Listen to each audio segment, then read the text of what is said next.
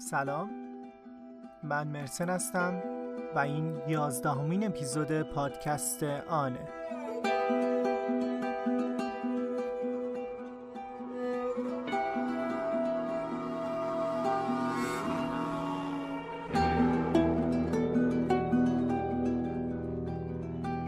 پادکست آن پادکستی که توی هر قسمتش داستان واقعی آدم‌ها رو تعریف می‌کنیم و سعی می‌کنیم خودمون رو جاشون بذاریم.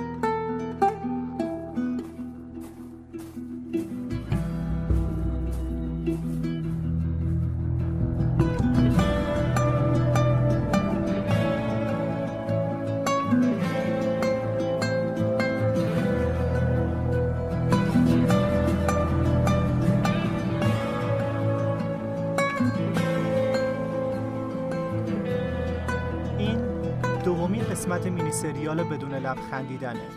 پس اگه قسمت اول رو نشنیدین لطفاً برگردین و اپیزود 10 رو بشنوید. قسمت 3 رو همونطور که گفتم توی کمپین بشنو میتونید زودتر بشنویدش و واسه سب نکنید، چون که 26 اسفند 98 به صورت عمومی منتشر میشه، ولی از فردای شب انتشار قسمت 2 تا روز 25 اسفند میتونید با مبلغ دلخواه توی سایت bamabeshno.ir بهش دسترسی پیدا کنید. یعنی به جای اینکه یک هفته صبر کنید، فقط یک روز صبر میکنید. مبلغ جمع‌آوری شده هم برای کمک هزینه عمل کاشت حلزون گوشت کودکان ناشنوا به بنیاد کمک اهدا میشه. شبکه‌های اجتماعیش رو هم میذارم توی توضیحات همین اپیزود. کلی اپیزود جالب از پادکست‌های دیگه هم توی کمپین هستند که با همون یک بار کمک میتونید بشنویدشون. باید یادآور بشم که این مینی سریال در مورد جنگ و پیامدهاشه. پس اگه حال و روز خوبی ندارین لطفاً بعداً گوشش کنید. و اگه کسی اطرافتون هست که فکر میکنید براش مناسب نیست، لطفاً با هدفون گوش کنید. این اپیزود رو تقدیم میکنم به کادر درمانی کشورمون که این روزا دارن برای سلامتی ما میجنگن. من میتونستم یوسف باشم، تو میتونستی یوسف باشی.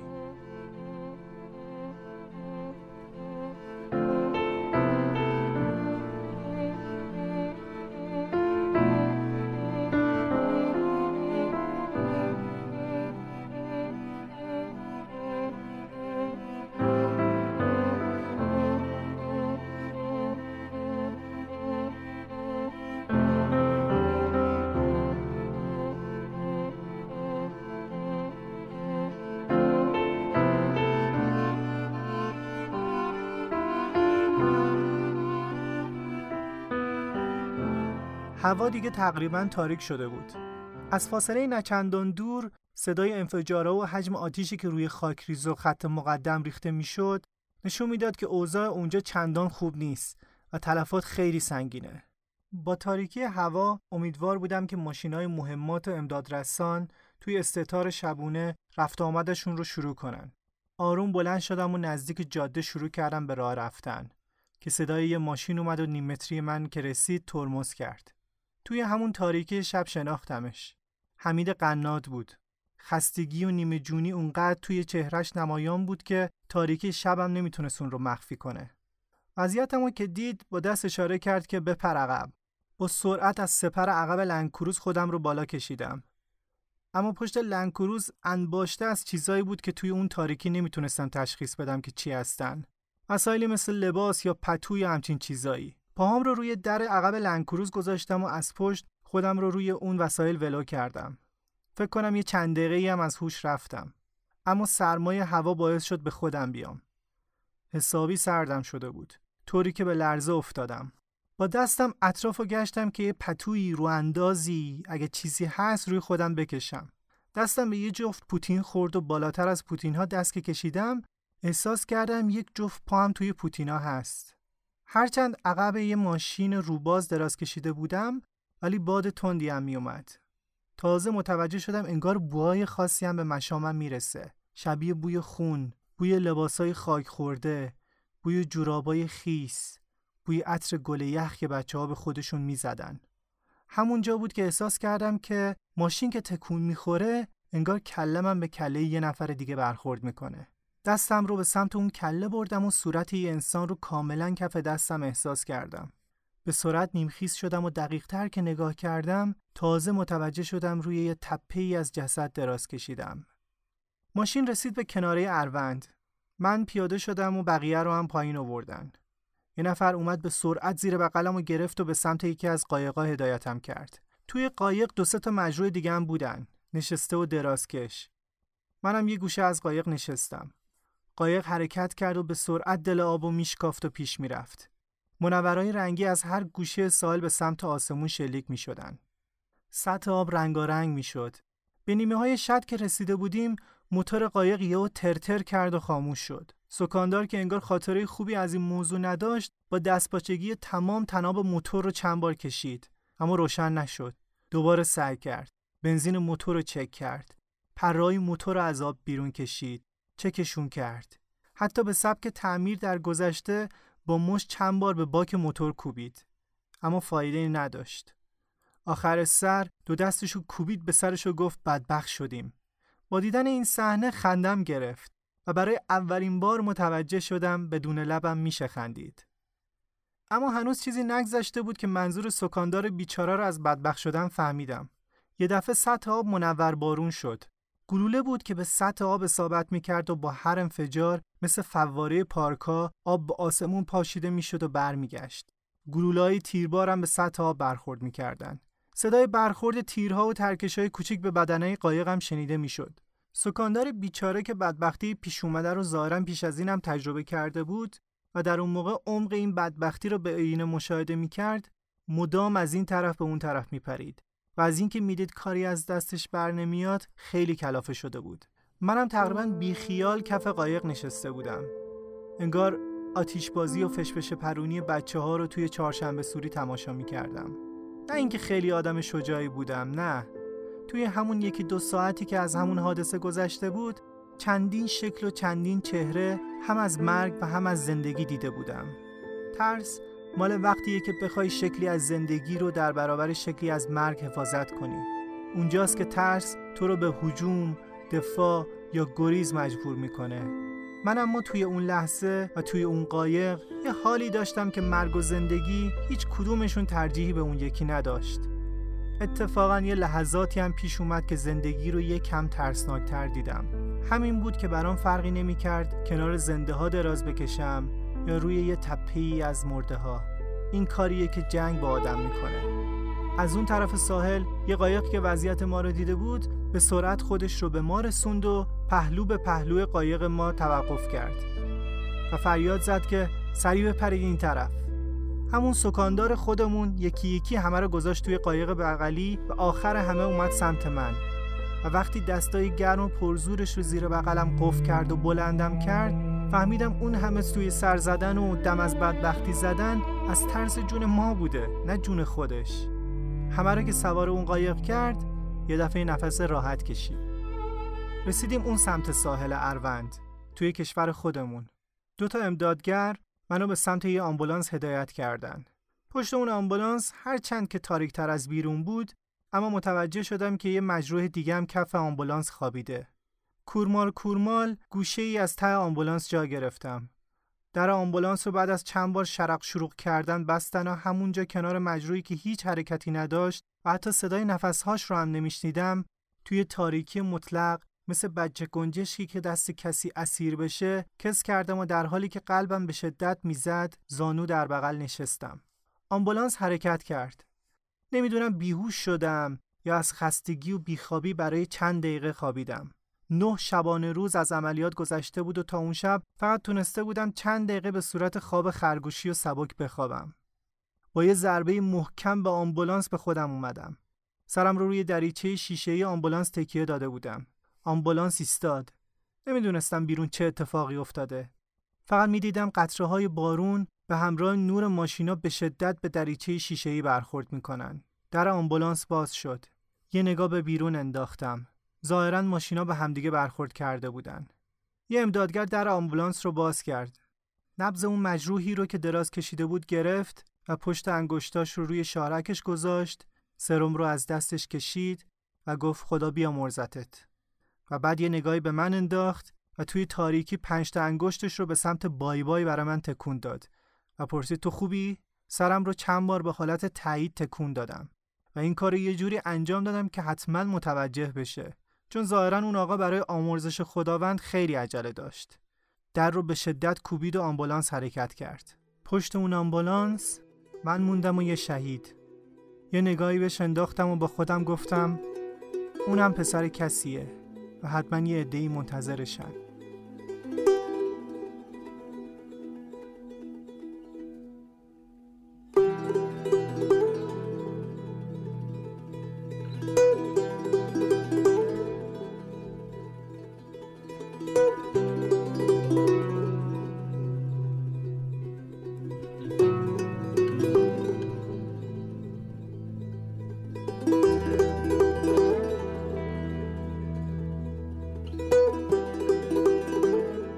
بیمارستانی تو شهر آبادان به محض پیاده شدن از آمبولانس من رو روی برانکارد خوابوندن و دوتا امدادگر سر برانکارد رو گرفتن و بردنم داخل بیمارستان. اونجا زخما رو شستن، ضد عفونی کردن و تمام کلم رو بانپیچی کردن. فقط دوتا سوراخ بینی و دوتا چشمم باز بودن. دوباره برای یه مدت بیهوش شدم. فردای اون روز من رو اعزام کردن به بیمارستان دندونپزشکی مشهد. اونجا معاینه‌ام کردن و کارهای معمول. خیلی زود مشخص شد که کار زیادی ازشون بر نمیاد، نه از لحاظ پزشکی و نه از لحاظ ظاهر صورتم، اما دردسرهای من برای ماهای آینده شروع شد. مشکل اصلی من غذا بود. صورت و فکم داغون شده بود اما هیچی نمیتونستم بخورم، فقط مایعات و آب میوه. همون موقع بود که به خانواده‌ام خبر داده بودن که مجروح شدم. یکی از خانم‌های محلمون که پرستار بود اسمم رو توی فهرست مجروحا دیده بود. بهشون خبر داده بود و رسول و نبی پا شدن اومدن مشهد پیشم. وقتی مشهد نتونستن کاری بکنن برام، قرار شد موقتی بفرستنم احواز پیش خانواده‌ام. با همون حالت رفتیم فرودگاه و سوار یکی از هواپیماهای بزرگ ارتشی شدیم. نزدیک احواز بودیم و من خوشحال بودم که حداقل دارم میرم پیش خانواده، که یهو هواپیما به شدت تکون خورد و شیرجه زد. اون همه جانباز و همراهاشون و مسافرای دیگه به در و دیوار میخوردن و سعی میکردن خودشون رو محکم نگه دارن. انگار فرشته مرگ دست بردار من نبود. خلبان هواپیما رو محکم به باند کوبید و به شدت ترمز کرد. هنوز توی بهت بودیم که از کابین اومد بیرون و فریاد زد بپرید پایین و دور شین. درها رو باز کردن و هجوم بردیم سمت درها و رفتیم روی باند. دوباره خلبان فریاد زد دور شید، برید عقب، دراز بکشید. هنوز نفهمیده بودیم چی شده که توجهمون به دو تا هواپیمای جنگنده عراقی جلب شد. تازه فهمیدیم قضیه چیه. همینطور روی هوا میچرخیدن و ما هم روی زمین دراز کشیده بودیم و دعا میخوندیم و نگاهمون به آسمون بود که یه دفعه یه هواپیمای F-14 ایرانی از راه رسید. F-14 ها به طور اختصاصی برای درگیری‌های هوایی ساخته شده بودن و شاید باورتون نشه دوتا میگ عراقی دور زدن که برن سمت مرز عراق، که F-14 ایرانی از راه نرسیده اولی رو زد. دوباره چرخید، رفت دنبال دومین جنگنده، اونو هم زد. دیدن این صحنه به طور زنده خیلی هیجان انگیز بود. مردمم مثل قدیما تو سینما وقتی قهرمان داستان آدم بده داستان رو میزنه بلند شدن و شروع کردن به دست و سوت زدن. از اونجا یه ماشین گرفتیم و رفتیم محلمون. از دور مشخص بود که جمعیت زیادی جمع شدن. هوا دیگه داشت تاریک می شد. حسابی هم سرد بود. یه دفعه دی رو جلوی جمعیت دیدم که چشمش به جاده است. زدم رو شونه رسول، دستم رو تکون دادم که یعنی وایسا. گفت چی شده؟ اشاره کردم وایسا. ایستادیم. دی بی حرکت وایساده بود وسط جمعیت و زل زده بود به ماشین و منم از دور داشتم نگاش می کردم. حس کردم نمیتونم باهاش روبرو بشم. میترسیدم بهم بگه که نگفتم نرو، یا اینکه بخواد زخمامو ببینه و ناراحت بشه. چند سال قبلترش اومد توی ذهنم. یادم 8-9 سالم که شده بود، شبا از خواب میپریدم. از جن میترسیدم. بقیه که فهمیده بودن، گاهی مسخره‌ام میکردن، گاهی سر به سرم میذاشتن. یه شب از خواب بیدار شدم، دی نزدیکم خوابیده بود. تاریک بود. نزدیکش شدم از ترس. وقتی بهش خوردم به حالت نیمه خواب گفت یوسفی چی شده؟ گفتم میترسم. دیدم دستاشو باز کرد، من رو گرفت توی بغلش و من تا صبح راحت خوابیدم. نه ازم پرسید از چی میترسی، نه چرا میترسی و نه دیگه بعدم اصلا حرفش رو زد. دوباره به خودم اومدم. زدم رو شونه رسول، گفتم بریم. ماشین سر کوچه وایساد. پیاده شدیم. دی اومد سمتم. نمیتونستم حرف بزنم. فقط به چشاش نگاه کردم. اومد بغلم کرد. موهامو بو کرد و گفت ناراحت نباشی یا خوب میشی یوسف آلمانی. یوسف آلمانی لقب بچگیام بود، چون از بدو تولد تا 6-7 سالگی موهام بوگور بودن و بچهای محل یوسف آلمانی صدام میکردن. وقتی کم کم موهام مشکی شد لقبم کم کم فراموش شد، ولی مادرم وقتی میخواست نازم کنه و بگه خوشتیپ هستم اینطوری صدام میکرد. 8-9 ماه بعدش خیلی سخت‌تر گذشت. یه مدت توی یکی از بیمارستان‌های احواز موندم. بعد دوباره فرستادنم بیمارستان مصطفی خمینی تهران. چند تا عمل مختلف روی فک و صورتم انجام شد، ولی هیچی بهتر نشد. شب و روزم درد بود. کمیسیون پزشکی هم با اعزامم به خارج موافقت نمی‌کرد. یاسین از احواز اومد که ببینه در چه وضعیتی هستم و کارهای کمیسیون پزشکیم رو انجام بده. مستقیم از جبهه اومد و هنوز لباس جنگ تنش بود. وقتی رسید توی اتاقم دید که روی تخت خوابیدم و فقط یه سرم به دستمه. پرسید این چه وضعیه؟ چرا تنها توی یه اتاقی؟ براش روی کاغذ نوشتم که از بوی زخمام همه رو منتقل کردم اتاقای دیگه. تنها موندم. دوباره پرسید مگه تو قرار نبود بری کمیسیون؟ چی شد؟ نوشتم دوباره دکتر پاکروان توی کمیسیون ردش کرده. یاسین رفت و پرستار صحبت کرد و اونم گفت باید برید پیش دکتری که براتون می‌نویسم صحبت کنید. نظرشو بنویسه برای کمیسیون، شاید بشه کاری کرد. لباسامو عوض کردم و راه افتادیم سمت مطبش. رسیدیم اونجا. حالا مطبش چطور بود؟ مطب یه جراح پلاستیک، طراحی داخلی مدرن با چراغای رنگی. تازه جراحی پزشکی و عمل بینی داشت مد میشد. فکر کنید 10 تا خانم شیک و با کلاس نشسته بودن برای اینکه دکتر ویزیتشون کنه. حالا من و یاسین چطور بودیم؟ با یه اوورکوت و پوتین و موهای شونه نکرده و ریش. انگار از وسط جنگ گذاشته بودنمون اونجا. یه پارادوکس عجیبی بود. دم در وایساده بودیم که یاسین ازم پرسید که اشتباه نیومدیم؟ سر تکون دادم یعنی نمیدونم. رفتیم پیش منشی. منشی هم تعجب کرد و گفت بفرمایید. نامه رو نشونش دادیم، گفت بله مجروح جنگی هستن، بشینید دکتر هنوز نیومدن. نشستم یه کمی به اطراف نگاه کردم. به خودم فکر کردم که چقدر عجیبه. ما اونجا تو اهواز زیر آتیش بودیم. اینا اینطوری. انگار جنگی نیست. انگار توی مملکت دیگه هستن. یکم دلم گرفت. توی این فکرها بودم و داشتم قضاوت میکردم که یه خانم میانسال که کنار یاسین نشسته بود ازش پرسید که ببخشید آقا ایشون برای چی اومدن؟ یاسین جواب داد که برای فکش. دوباره پرسید تصادف کردن؟ یاسین یکم نگاش کرد، گفت خانم لباسامون رو ببینید.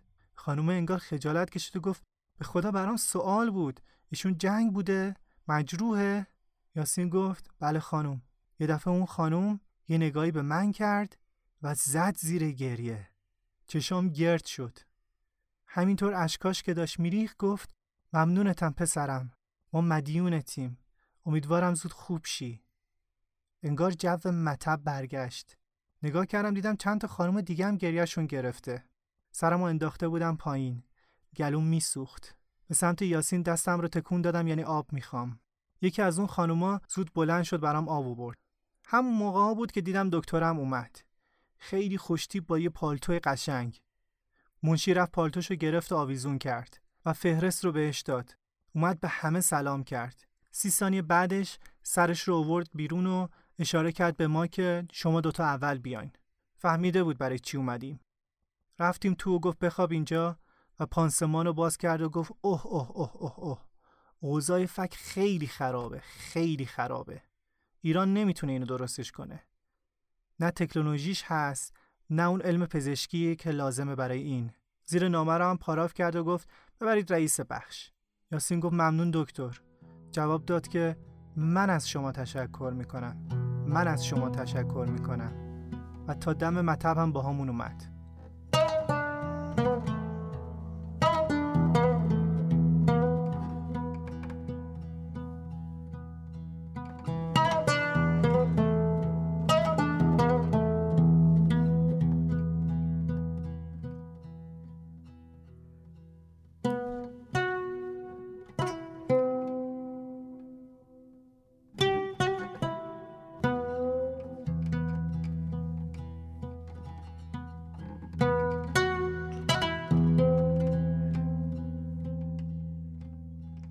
بردیم پیش رئیس بخش.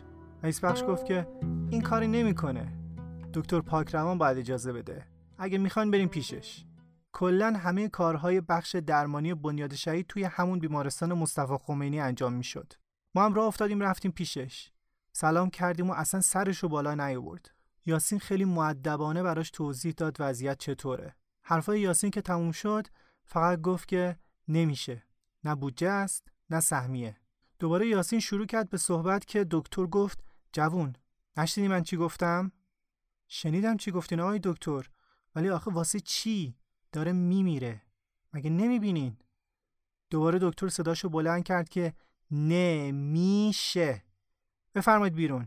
اومدیم بیرون از اتاق. و یاسین که عصبانی و مستحصل شده بود گفت یوسف، فقط مونده خانم کروبی. خانم فاطمه کروبی اون موقع رئیس بخش درمانی بنیاد شهید بود. دفترش توی ساختمان جفتی بود که یه سالن بزرگ داشت. من تمام مدت بیحال بودم. نداشتم.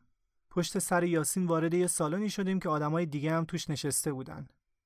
همون اول دیدیم وضعیت اونجا متشنجه. تازه یه نفر شهید شده بود و میخواستن منتقلش کنن. یه پیرمرد داشت فریاد میزد و یه پیرزن هم اونجا نشسته بود روی زمین و گریه میکرد. پیرمرده میگفت که چقدر بهتون گفتم این بچه رو بفرستین خارج، نفرستادین. گفتم به خرج خودم بفرستینش. التماستون کردم. گفتم خونم رو میفروشم. گفتم زمینم رو میفروشم. گفتم زندگیم رو میفروشم. انقدر گفتین تا پسرم مرد. پسرم شهید شد. یاسین هم همون اول از ناراحتی نشست روی صندلی و نمیدونم برای اون پسر گریه کرد یا برای وضعیت من. بعد بلند شد رفت جلوی نگهبانی که مسئول ورود و خروج بود، گفت که ببخشین اومدیم حاج خانم رو ببینیم. نگهبانو گفت اینجا همه میخوان حاج خانم رو ببینن، کی میتونه ببینه؟ برو آقا ببینم. یاسین با حال استیصال گفت که پس کی به حرف ما گوش میده آقا؟ دوباره نگهبانه با یه لحن بدی گفت آقا زنگ میزنم نگهبانی‌ها. گفتم برو ببینم. یاسین چند لحظه بی حرکت وایساد، گردنش کج شد، شل شده بود. انگار یه چیزی درونش تکون خورد. تا اون روز اونطوری ندیده بودمش. دوباره گردنش رو صاف کرد، وایساد، گفت باشه. اومد محکم مچ دست منو گرفت، کشوندم سمت صندلی‌ها، هلم داد با تحکم، گفت بشین اینجا، جم نخور. به صورتش نگاه کردم، انگار دیگه نمیشناختمش. به زور زیر لب گفتم که یاسین چیکار میخوای بکنی؟ نشنید یا اصلا نمیتونست بشنوه. دیدم یه صندلی رو کشید وسط، رفت روش وایساد. چند لحظه به اطراف نگاه کرد و بلند شروع کرد به داد زدن. داد میزد که صدام نتونست برادر منو بکشه، ولی شما میخواید بکشیدش. زخم فکش به جهنم داره از گشنگی میمیره. شما چی هستین؟ مگه شرف ندارین؟ مگه انسان نیستین؟ و همینطور ادامه داد تا اینکه دیگه چیزی نمیگفت، فقط داد میزد. انگار که کلمه حق مطلب رو ادا نمی‌کرد. بلند داد میزد. من نشسته بودم کنارش، پاچه شلوارش رو گرفته بودم. نگهبانه دوتا نگهبان دیگر رو هم خبر کرده بود. اومدن زیر بغلش رو گرفتن و کشیدنش و پرتش کردن از در بیرون. دیدم دوباره زدشون کنار و برگشت داخل و بنا گذاشت به داد زدن. نمیدونم اینم قدرت رو از کجا آورده بود. یاسین مهربون و متین بود. چطور به اونجا رسونده بودنش واقعا؟ هی مینداختنش بیرون، دوباره برمیگشت داخل. 3-4 بار انداختنش بیرون که دیگه خسته شد و رفت روی یکی از پله‌ها نشست. من توی سالن بودم. دیدم یکی از درا باز شد و خانم کروبی اومد بیرون و انگار صدای یاسین رو شنیده بود. اومد سمت نگهبان گفت چه خبره؟ چی شده؟ نگهبان گفت که چیزی نیست، موجی بود. حالا منم اونجام توی سالن دارم میشنوم. حاج خانم بهش گفت که من مصاحبه مطبوعاتی دارم، خبرنگار خارجی هن. اینو یه طوری ساکتش کنید تا اینا برن. منم شنیدم. پا شدم رفتم بیرون، به یاسین گفتم یاسین این نگهبانه به حاج خانم گفت تو موجی هستی یا؟ حاج خانومم گفت خبرنگار خارجی اینجاست، یه کاریش بکنید تا مصاحبه انجام بشه اونا نفهمن. یاسینم در و داغون شده بود، همینجوری نفس میزد. گفت چی؟ من موجیم؟ خبرنگار خارجی اینجاست؟ الان نشونشون میدم. دیدم دوباره یاسین حمله کرد داخل، خودش رو رسوند در سالن. صدای یاسین خیلی بمه. داد زد حاج خانم میدونم خبرنگارای خارجی اومدن، به والله قسم برادرم اینجا داره میمیره، یک آبروریزی اینجا در بیارم. اینا اومدن داخل دیگه، یعنی نمیخوان بیان بیرون دیگه. همه توی سالن ساکت شده بودن و داشتن گوش میدادن. ادامه داد: میشنوی یا نه؟ از هر دری بیان بیرون، و والله قسم پیداشون میکنم. خودت هم میدونی آج خانم، اینا اومدن برای شنیدن همچین چیزی. اینا تشنه همچین چیزایی هن. اومدن این چیزا رو بشنون و این تصاویر رو پخش کنن. هنوز جملهش تموم نشده بود که دیدم حاج خانم از ته سالن بدو اومد سمت یاسین. گفت: آقا، برادر چی شده؟ چیه؟ به من بگو، میشنوم، حرف بزن. نگهبانا هم وقتی دیدنش عقب وایسادن. نفس یاسین در نمی اومد. گفت: به شما گفتن من موجیم. من اصلا موجی نیستم. من اصلا مجروح نیستم. میخواستم چند دقیقه باتون حرف بزنم، همین چند دقیقه حرف بزنم. گفت: باشه آقا، باشه، آبرو ریزی نکن، 5 دقیقه دیگه مصاحبم تموم میشه، میفرستم دنبالتون. نگاه کردم دیدم چند تا خارجی دارن با کنجکاوی از چارچوب در به یاسین نگاه میکنن. یاسین گفت: فقط 5 دقیقه ها. گفت: باشه. گفت: اگر بیشتر از 5 دقیقه شد دوباره شروع میکنم به فریاد زدن ها. گفت: چشم، باشه. و رفت. 5 دقیقه بعد خبرنگارا رفتن و فرستادن دنبالمون و ما رفتیم داخل اتاقشون. خانم کروبی گفت: بله برادر، در خدمتم، میشنوم. من صورتم رو با چفیه بسته بودم. یاسین بهم گفت که برو جلو. رفتم جلو. گفت: نه، برو جلوتر، نزدیک حاج خانم. رفتم 1 متریش. گفت: چفیه رو باز کن. تا باز کردم، خانم کروبی از دیدن زخمام و بویی که میداد روش رو کرد اونور و ناخودآگاه بینیش رو گرفت. یک لحظه که انگار هم از وضعیت من و هم از عکس‌العمل خودش شوکه شده بود، شروع کرد به اشک ریختن. یاسین گفت: حرفی میمونه؟ گفت: نه. یاسین گفت: موافقت نمی‌کنن بره خارج برای درمان. حاج خانم گفت: کی؟ یاسین جواب داد: ستاد اعزام به خارج. یه دفعه دیدم گوشی رو برداشت و حسابی بهشون توپید. گفت: اونجا دارین چی کار میکنید شما اصلا؟ این داره جلوی چشمای من میمیره، داره از گرسنگی میمیره. من فقط گفتم شما باشین که یه فیلتری هم باشه، نگفتم که این بلا رو سر مردم بیارید. با اعزام ایشون موافقت کنید تا بعداً به حساب شما هم برسم. همونجا امضا و پاراف کرد که بفرستنم آلمان. اومدیم بیرون. یاسین روی ابرا بود.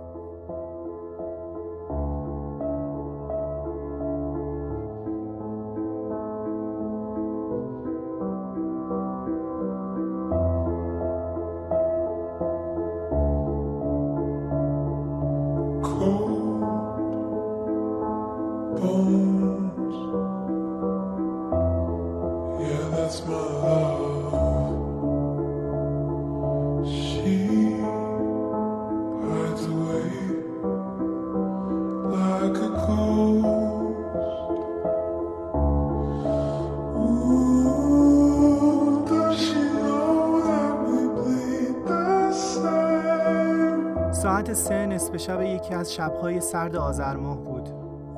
جلوی در ورودی پروازهای خارجی فرودگاه امام بودم که در ورودی خود به خود باز شد. جلال خاله. ظاهراً عجایب شهر فرنگ از همینجا شروع شده بود. تا اون موقع این اولین دری بود که می‌دیدم بدون دستگیره، بدون هول و احیاناً بدون یکم لگد خود به خود باز می‌شد. البته الان که دیگه توالت‌های عمومی هم همینجوری باز میشن. وارد سالن انتظار فرودگاه که شدم، تازه دیدم که ظاهراً چقدر با افرادی که اونجا در رفت و آمد بودن متفاوتم. اوورکوتی از پشم گوسفند که یادگاری جبهه بود رو تنم کرده بودم و شلوار خاکستری رنگ که بنیاد شهید داده بودن رو پام کرده بودم. کلاهی هم که خواهرم مریم با کاموای آبی رنگ بافته بود، اون ظاهر متفاوت رو کامل می‌کرد.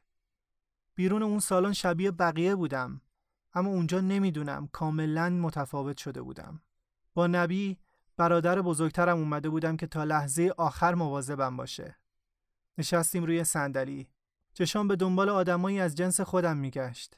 شنیده بودم چند نفر دیگه هم توی این سفر فرنگ همسفر من. توی اون شلوغی ناخودآگاه گوشه‌های سالن رو میگشتم. چون توی اون سالن انتظار اگه قرار بود خودم توی انتظار وایسم حتما یه گوشه کناری انتخاب می‌کردم. بالاخره دیدمشون. لباساشون تقریبا مثل خودم بود.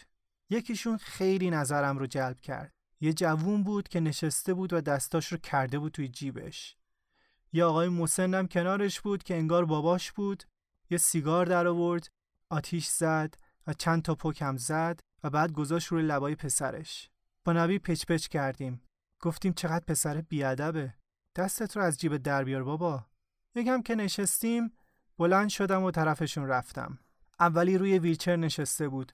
دو پاش از بیخ و دست راستش از زیر آرنج قطع بود. بعد از سلام و احوال پرسی با اون به سمت نفر دوم رفتم که سیگار روی لبش بود. یه اورکوت پوشیده بود که معروف بود به اورکوت آمریکایی. مثل مأمور 207 یقه رو بالا زده بود، یک پاش رو به دیوار تکیه داده بود و دو دستش رو در جیب اورکوتش فرو کرده بود. یه قیافه تخسی داشت. دستم رو به علامت سلام کردن به طرفش دراز کردم.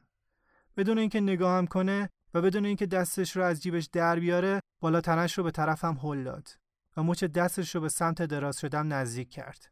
منم مچ دستش رو گرفتم و برای اینکه به اون آقای مبادی آداب ادب سلام کردن رو یادآوری کنم، دستش رو از جیبش خارج کردم. بیچاره مقاومتی نکرد و دستش رو بیرون کشید و در حقیقت دستی وجود نداشت.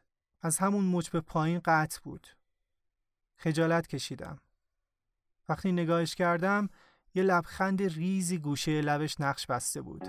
مثل شعبده بازی که میبینه تماشاگراش رو دست خوردن، اون یکی دستش رو هم از جیبش در آورد و خدا بکشه منو. اون یکی هم قطع بود. یکی دو نفر دیگه هم بودن که بعد از سلام و احوال پرسی با اونا هممون به طرف سالن پرواز حرکت کردیم. قبل از گیت امنیت پرواز بچه‌ها با همراهشون خداحافظی کردن. منم نبی همراه هم بود. به نشانه خداحافظی بغلش کردم. نبی برادرم از کهنه سربازای جنگ زفاره که توی رژیم گذشته شاه برای سرکوب شورشیان کشور عمان چند تیپ لشکر رو به اونجا فرستاد.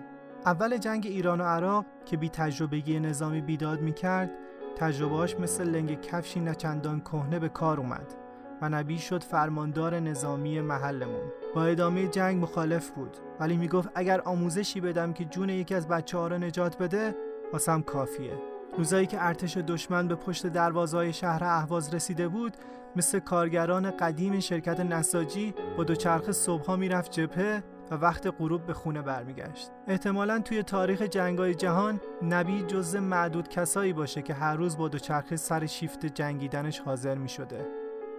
اون شب توی فرودگاه مهرآباد با وجود چندین سال اختلاف سنی بین من و اون، میدونستم هیچ کس به اندازه اون نمیتونه احساس من رو درباره این سفر درک کنه. آخه توی خانواده نسبتاً شلوغ ما، من دومین نفری بودم که به خاطر جنگ به سرزمین دور و غریبی فرستاده می شدم. بوسیدمش و از خاک ایران جدا شدم.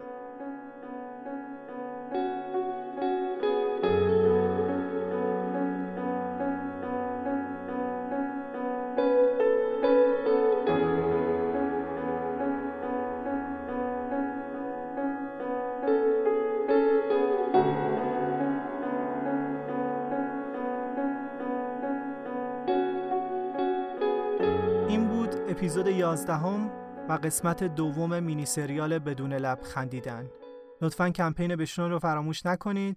ما رو در اینستاگرام، تلگرام و توییتر با آیدی This is on podcast دنبال کنید. ممنونم از نکیسا برای تدوین، زهره برای ویرایش متن، ماهور و فاطمه و امین برای تبدیل متن و بچه‌های خوب اورسی برای انتخاب موسیقی که میتونید با آیدی اورسی OWRSI در اینستاگرام دنبالشون کنید. براتون بهترین ها رو آرزو میکنم و خدا نگهدار.